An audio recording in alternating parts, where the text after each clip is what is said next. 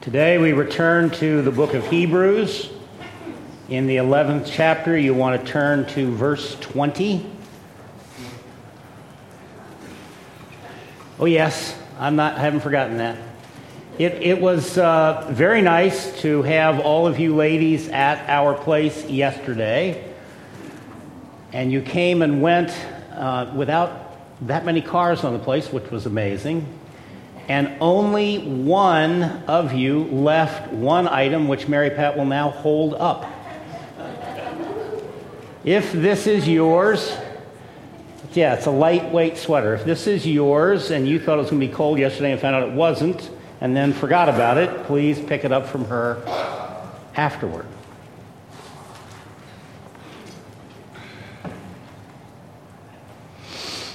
Join me, if you will, in prayer.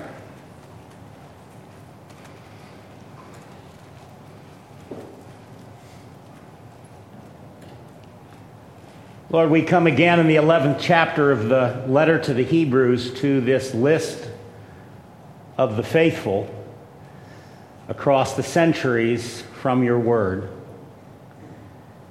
We ask that you would encourage us, that you would strengthen us, that you would ground us in our faith by their example, through the grace and the love of our Lord and Savior Jesus Christ, such that all that we are and all that we do and all that we say may be pleasing in your sight and help to bring others who do not know you personally to the place of faith in you forever. In Christ we pray. Amen.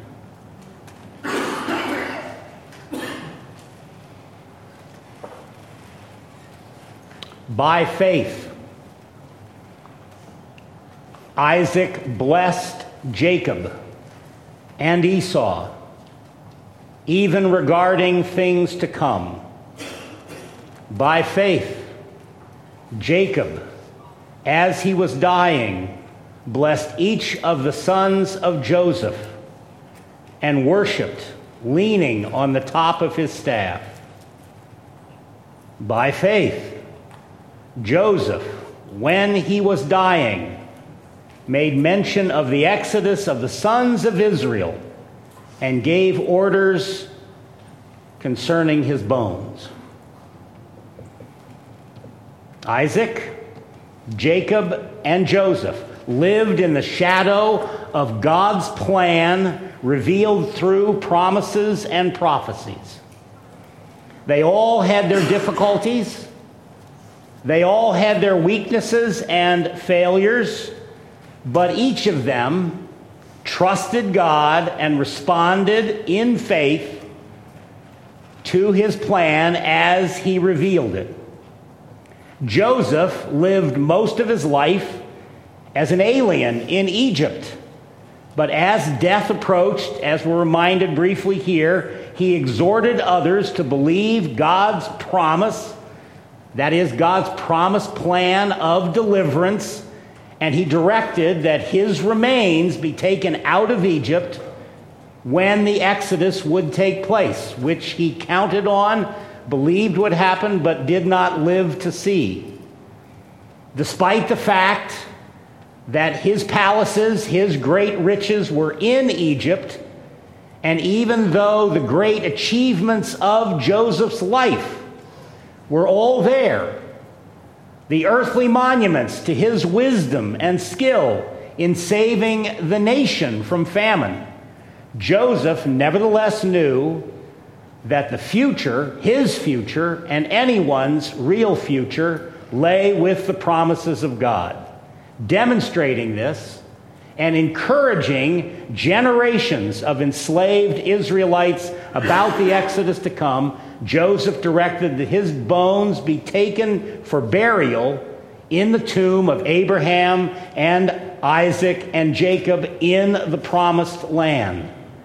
If he could not live there in life, he would go there in death, trusting in the God of promise. The faith of all three of these men was spiritual. The faith of all three was thus forward looking. None of them experienced the fulfillment of the promises that they had been given when they died, but they looked ahead in faith to what God would do in the future, and it guided them as to how they lived in the presence. We, as well, know that God has a plan in our lives. But we don't always know exactly how God will carry out his plan. We might think of Joseph in Genesis 48 putting his two sons before his father Jacob for blessing. He put Ephraim at jo- Jacob's rather left side, and he put Manasseh, his older son, at Jacob's right side understanding and assuming that it would be Manasseh who would receive the special blessing from Jacob at his right side. But Jacob reached out his right hand and put it on Ephraim's head on his left side, and then crossing over, he reached out and put his left hand on Manasseh's head. Seeing that, Joseph took hold of his father Jacob's right hand and literally put it on Manasseh's head. And he said, Not so, my father. For this one, Manasseh is the firstborn, place your right hand, your hand of ultimate blessing, on his head. Nevertheless, Jacob refused and he crossed his arms again, reminding us that we cannot assume God's plan or take the details of God's plan over our lives for granted. God often surprises us, and we must keep looking to Him and not assume that we will know just how it is that God will work. God, our God, starts things in unexpected places, and He does things through unexpected people, all to show that he, not we, he is the one who orchestrates his plan according to his own secret will. God is often glorified as he works his ways contrary to normal expectations. After all, we can think of example after example. God took the chief of sinners and the persecutor of the church, Saul of Tarsus, and made him the apostle Paul the apostle of grace. God took a sin obsessed monk, Martin Luther, and through him returned the gospel to his church.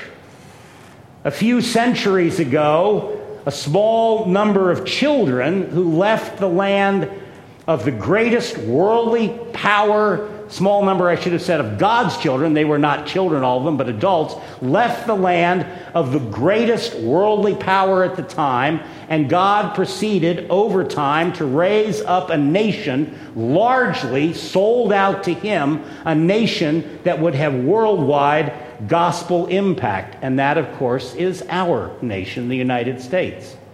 In our time, God makes Christianity, in so many cases, burn brightest in poor and downtrodden places in Asia and in Africa. This is because it is ever glorified, our God, to work at cross purposes to the wisdom of the world. He is the God who gives life to the dead and calls into being that which does not exist. Romans 4, verse 17. Remember, Isaac, Jacob, Joseph, they were all younger sons. But they were the ones that God gave special blessing to. They were the ones that God used in a special way, not according to the normal procedure of Judaism, which would have laid the greater blessing always on the eldest son. They received, did Isaac, Jacob, and Joseph, their position according to grace by faith. And that's how God operates in the world. God's will cannot be forced into conformity with human patterns and preconceptions. He works in the sphere of human weakness. The line of the promise is not the line of the flesh, but the line of faith. That's the emphasis throughout this 11th chapter. God's plan does not fail in spite of human failure. Isaac was a weak man, Jacob was a cheat, Joseph was a victim. But through these three, God worked his plan toward his desired end. We must never judge God's intentions by the appearance of our circumstances. Do your circumstances, perhaps right now, look bleak, perhaps in ways that no one else knows? Do your circumstances look frustrating? Do they look impossible or painful? Are you wondering, perhaps, if God really cares? Maybe even wondering if He's really there. Is He really real? Take heart. God always works good for those who trust Him, though it may not appear so. Jesus Christ reigns on the throne of heaven, and history is leading to His exaltation as Lord of Lords. History has indeed a glorious goal, but it also has a central point, a fulcrum upon which all else turns. And that is that God's Son came and lived and died on a cross. History is about him. History is, as many have said, his story. So, this we know for sure. Everything leads either to life through faith in Christ or death and condemnation to those who reject his name. Look now at verse 23. By faith, Moses, when he was born, was hidden for three months by his parents because they saw he was a beautiful child. And they were not afraid of the king's edict. By faith, Moses, when he had grown up, refused to be called the son of Pharaoh's daughter, choosing rather to endure ill treatment with the people of God than to enjoy the passing pleasures of sin. Considering the reproach of Christ greater riches than the treasures of Egypt, for he was looking to the reward. Considering the reproach of Christ, Moses, considering the reproach of Christ greater riches than the treasures of Egypt, for he was looking to the reward. By faith, Moses, verse 23. Well, of course, by the faith of his parents, Amram and Jochebed, Moses was preserved and nurtured. Fearful of the growing number of Jews that Pharaoh the Pharaoh rather ordered all Jewish parents at the time to put to death any sons born to them. Exodus chapter 1 and verse 22. So Amram and Jochebed had two choices. They could kill their son Moses and save themselves, or they could save Moses and risk their own lives. There was no other alternative, no middle way here not fearing the king's edict because of their faith, they hid Moses. That sounds contradictory to some. If they weren't afraid of the king's edict, why not parade Moses about in public and simply defy the king? Wasn't hiding Moses a sign of their fear? Well, not in this case because of the double threat. Not fearing for their own lives, Amram and Jochebed risked torture and death to themselves and refused to give in to, the, to Pharaoh's edict. By faith, they risked their own lives and didn't kill their baby boy, but they did hide him. Some immature Christians have therefore said that Amram and Jochebed showed faith but not full faith, not strong faith. If they had really been faithful, they would have boldly and publicly shown their infant son around the community in godly defiance of Pharaoh's wicked law. No, Amram and Jochebed were faithful, willing to risk themselves out of love for their son, but also showing godly, faithful wisdom by hiding him. To have paraded Moses around openly would have been presumptuous.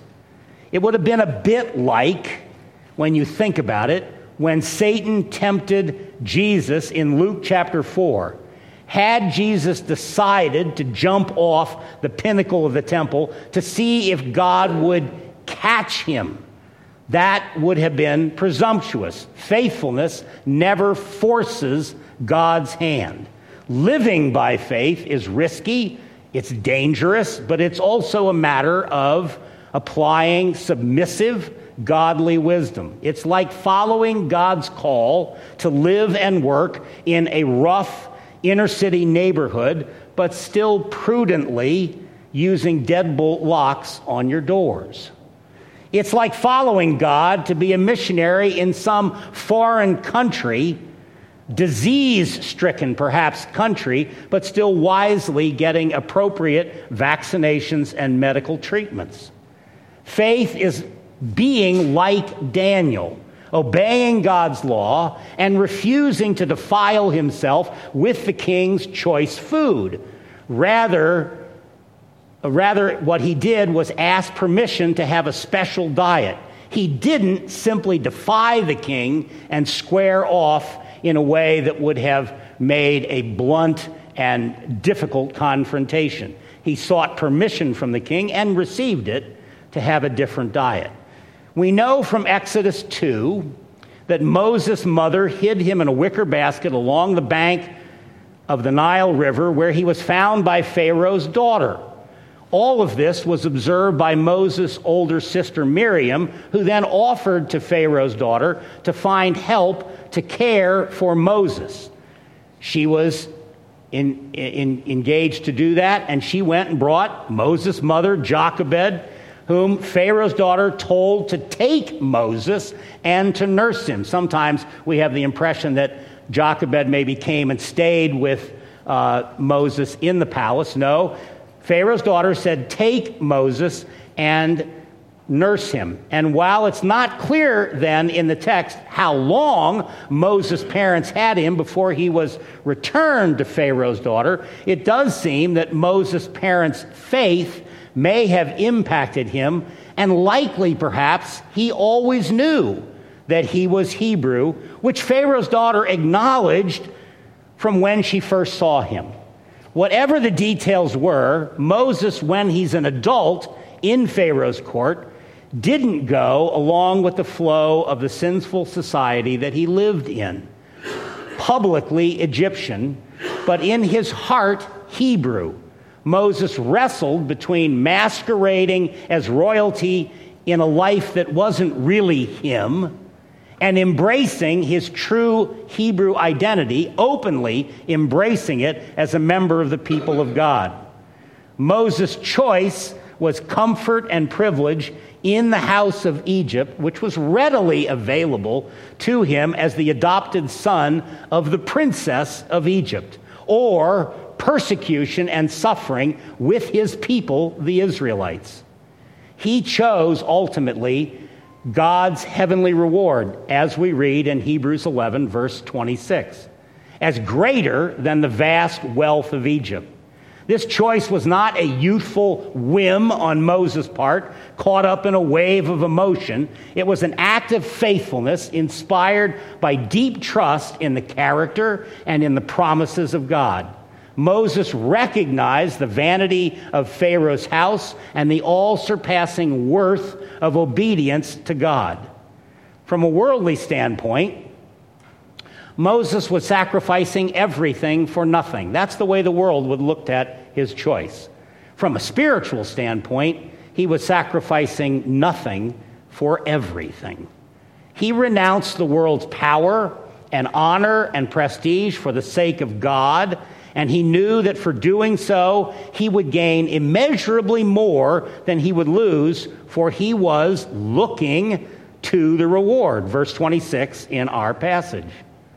The things of the world, the things rather that the world counts great, have nothing to do with what God considers great.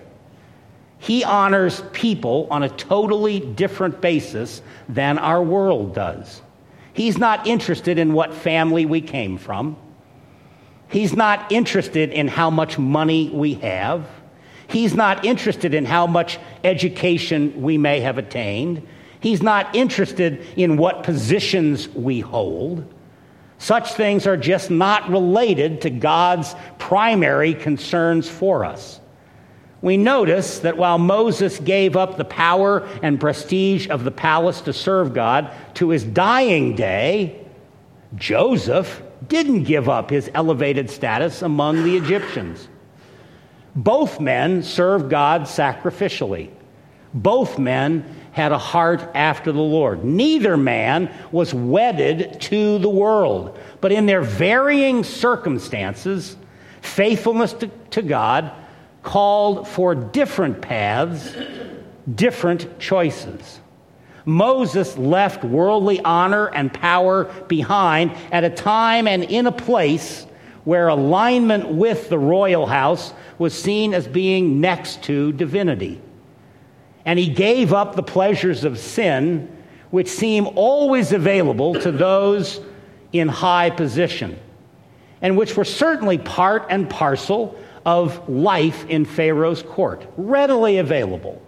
He gave it all up for the privilege of mistreatment with God's people, to share in the disgrace of Christ. Many have sought to evangelize with promises of how wonderful the Christian life is. Moses presents a truer picture. To be a Christian you must give up the world and embrace Christ. Embrace the cross. But such an embrace brings a higher war- reward, a different sort of reward spiritual peace now and untold riches later. G.A.F. Knight said in his commentary whatever Moses' social position, if he had remained on as a member of Egyptian society, all we would know of him now would be as a name on a mummy in a British museum. Instead, we find Moses' name in the hall of God's own beloved heroes. What causes a person to make a choice such as Moses made? Faith. That's the core message of the passage. Moses believed that the Israelites, while they were enslaved, were the people of God. He understood that the Egyptians, who were wielding power and enjoying wealth, were actually in opposition to the true God. Their pleasures were the sinful ones, Israel's afflictions were the holy ones. It seems that Moses understood that Israel's God, Yahweh, was the true God, and thus the many gods of the Nile were false idols. Better, therefore, to be one of God's people, even in a state of affliction. Now, Moses didn't choose affliction for its own sake. Whoever wants that? He chose affliction with the people of God. Verse 25. With the people of God is where we should always want to be. Because that's where God is working. That's where He has purposes for good. That's where true wonders are seen. That's where saving grace is found. That's where flowers bloom in a desert where a river flows that makes glad the city of God, whether in blessing or in affliction. To the mind of faith, with the people of God, is always the place to be.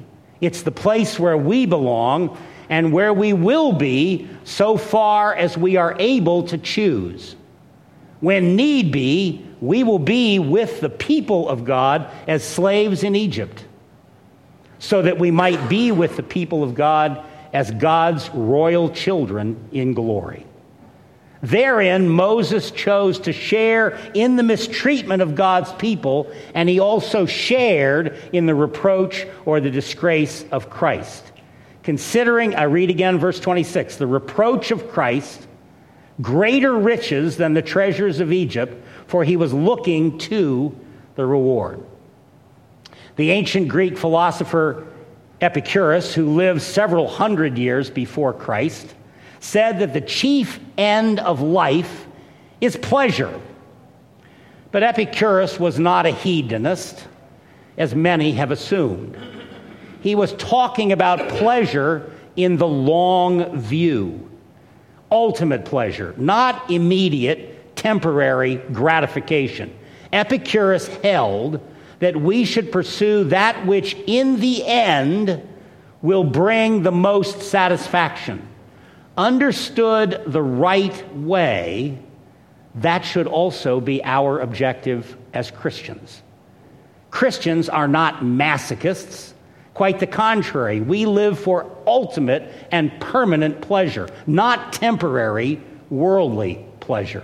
We live in the certainty that whatever discomfort or pain we may have to endure for Christ's sake on earth, and we may have to endure much it will be more than compensated for by an eternity of unending bliss and pleasure that we cannot now even imagine.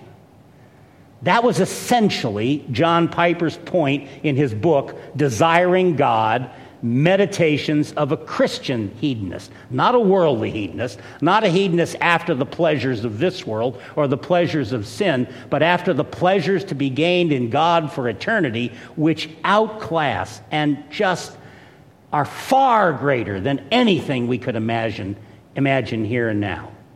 Many look to the choice that Moses make, made and think what a fool he was to have all that power and all the honor and all the pleasure and all the wealth of this world, the very thing that multitudes of people spend their lives seeking after, only to throw them all away as Moses did. That the world thinks is a crazy, a foolish choice.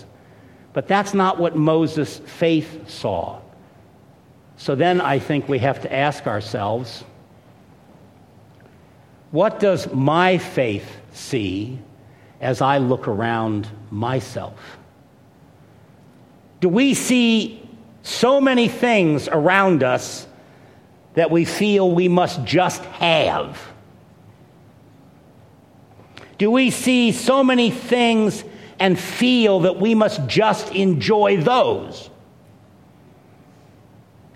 Do we see the affliction of God's people and the reproach of Christ and really think we'd rather not have that?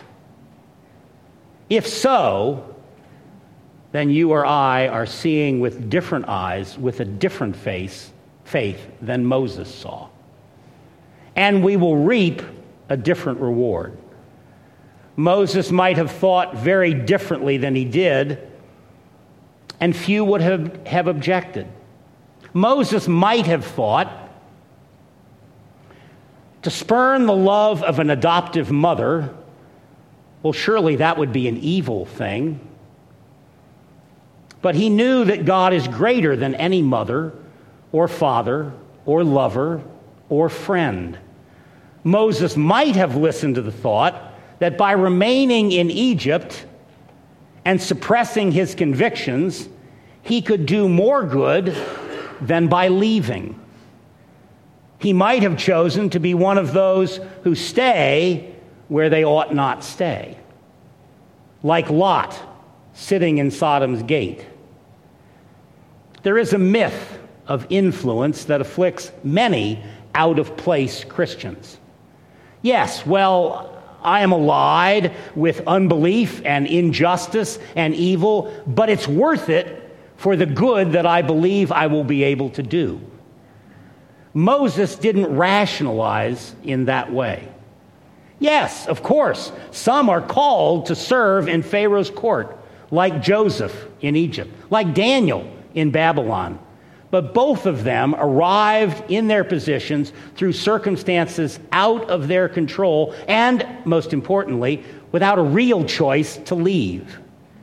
That was clearly the case with Daniel, but even Joseph could see how clearly he had been positioned to help his own people, Israel. Indeed, his own family and brothers who had so rejected him.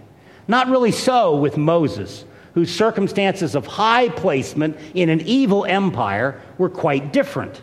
And not so with many Christians who choose to be aligned with evil in some way because of the alleged good that they think or they say they may do, but they never seem to do, as both Joseph and Daniel most obviously did. Wise discernment, therefore, is always needed. Judging the choices of others without really knowing enough about their circumstances is never helpful.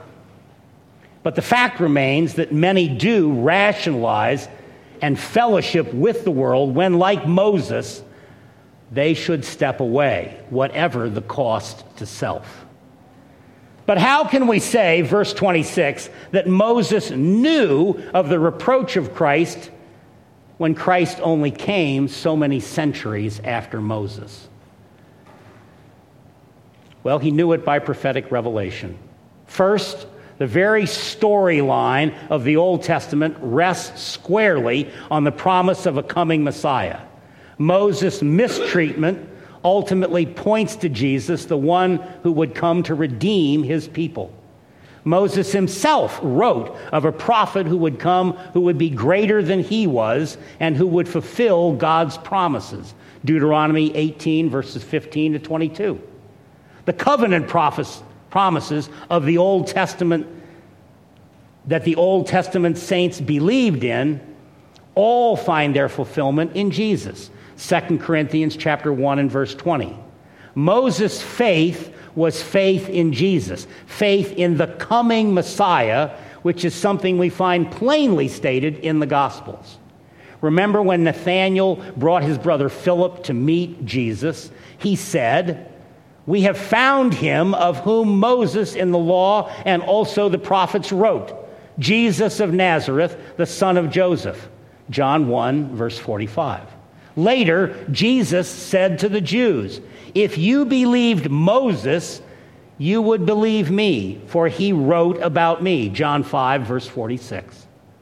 Much of what Moses came to know about Jesus came after his decision to leave the house of Pharaoh. But this much we surely know that God, that rather we know he knew that God would send a Savior to bring a kingdom.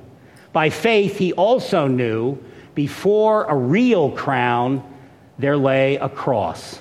Before reward, there is suffering and sacrifice. Moses was looking for the one who would redeem Israel, and the reproach he endured because he identified with the Israelites bore witness to the reproach that Christ would bear for his people. In choosing persecution over the fleeting pleasures of sin, and how often are we given those same choices? Moses acted in accord with his faith in God's promise. The reward of such faith is greater than everything this world can offer. But so often we choose what the world offers rather than what God does. Indulging in sin will bring great pleasure, but that pleasure is only a temporary pleasure. Joining Jesus in reproach, as Moses did, brings everlasting reward and unending joy valedictorian of her high school class here in Cincinnati, biology degree from Indiana Wesleyan University. Cheryl Beckett served with a team of medical missionaries in Afghanistan. They hiked by foot into northern Afghanistan to minister there to poor villagers, people who were nothing in the world's eyes.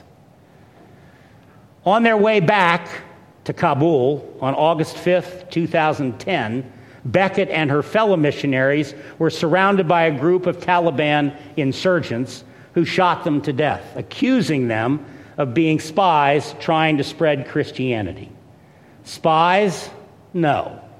Missionaries seeking to live out their faith who sacrificed comfortable lives in America to reach and help people whom no one else ever cared about? Yes. Dying self, dying to self, denying self, and living for something greater than personal comfort and security. You don't have to travel halfway around the world to do it. You don't have to become physically poor to do it. You don't have to give up seeking contentment in God. You can seek that contentment and you can seek His way, but what you will have to give up is seeking your contentment and your happiness in the treasures of this world. And you will have to allow Jesus to use you however and wherever He wishes. You do have to repent of indulging in the passing pleasures of sin and pursue a life of obedient service for the glory of Christ rather than for selfish gain. Will you and I make the sort of choice that Moses made? Or will we turn to the opposite? Will we live by faith and live it out? Or will we refrain from doing so for temporary gain? Let's pray.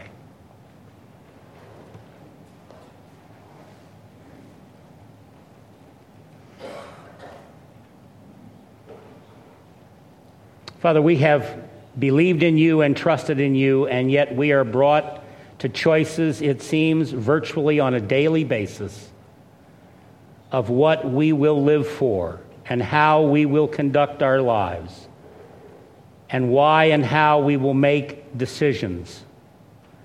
May we be found faithful like Moses, even when the cost, perhaps to us in the near, is great May we see clearly the future that Moses saw and the blessings that come, even though we little may understand them in fullness. May we see clearly that that is the path that we ought to take. That is the path that glorifies and honors you, and in turn, in you, in Christ, brings glory and honor to our lives. May we make these faithful choices and impact a world in need all around us. We pray in Christ. Amen. Rise, if you will, for the benediction.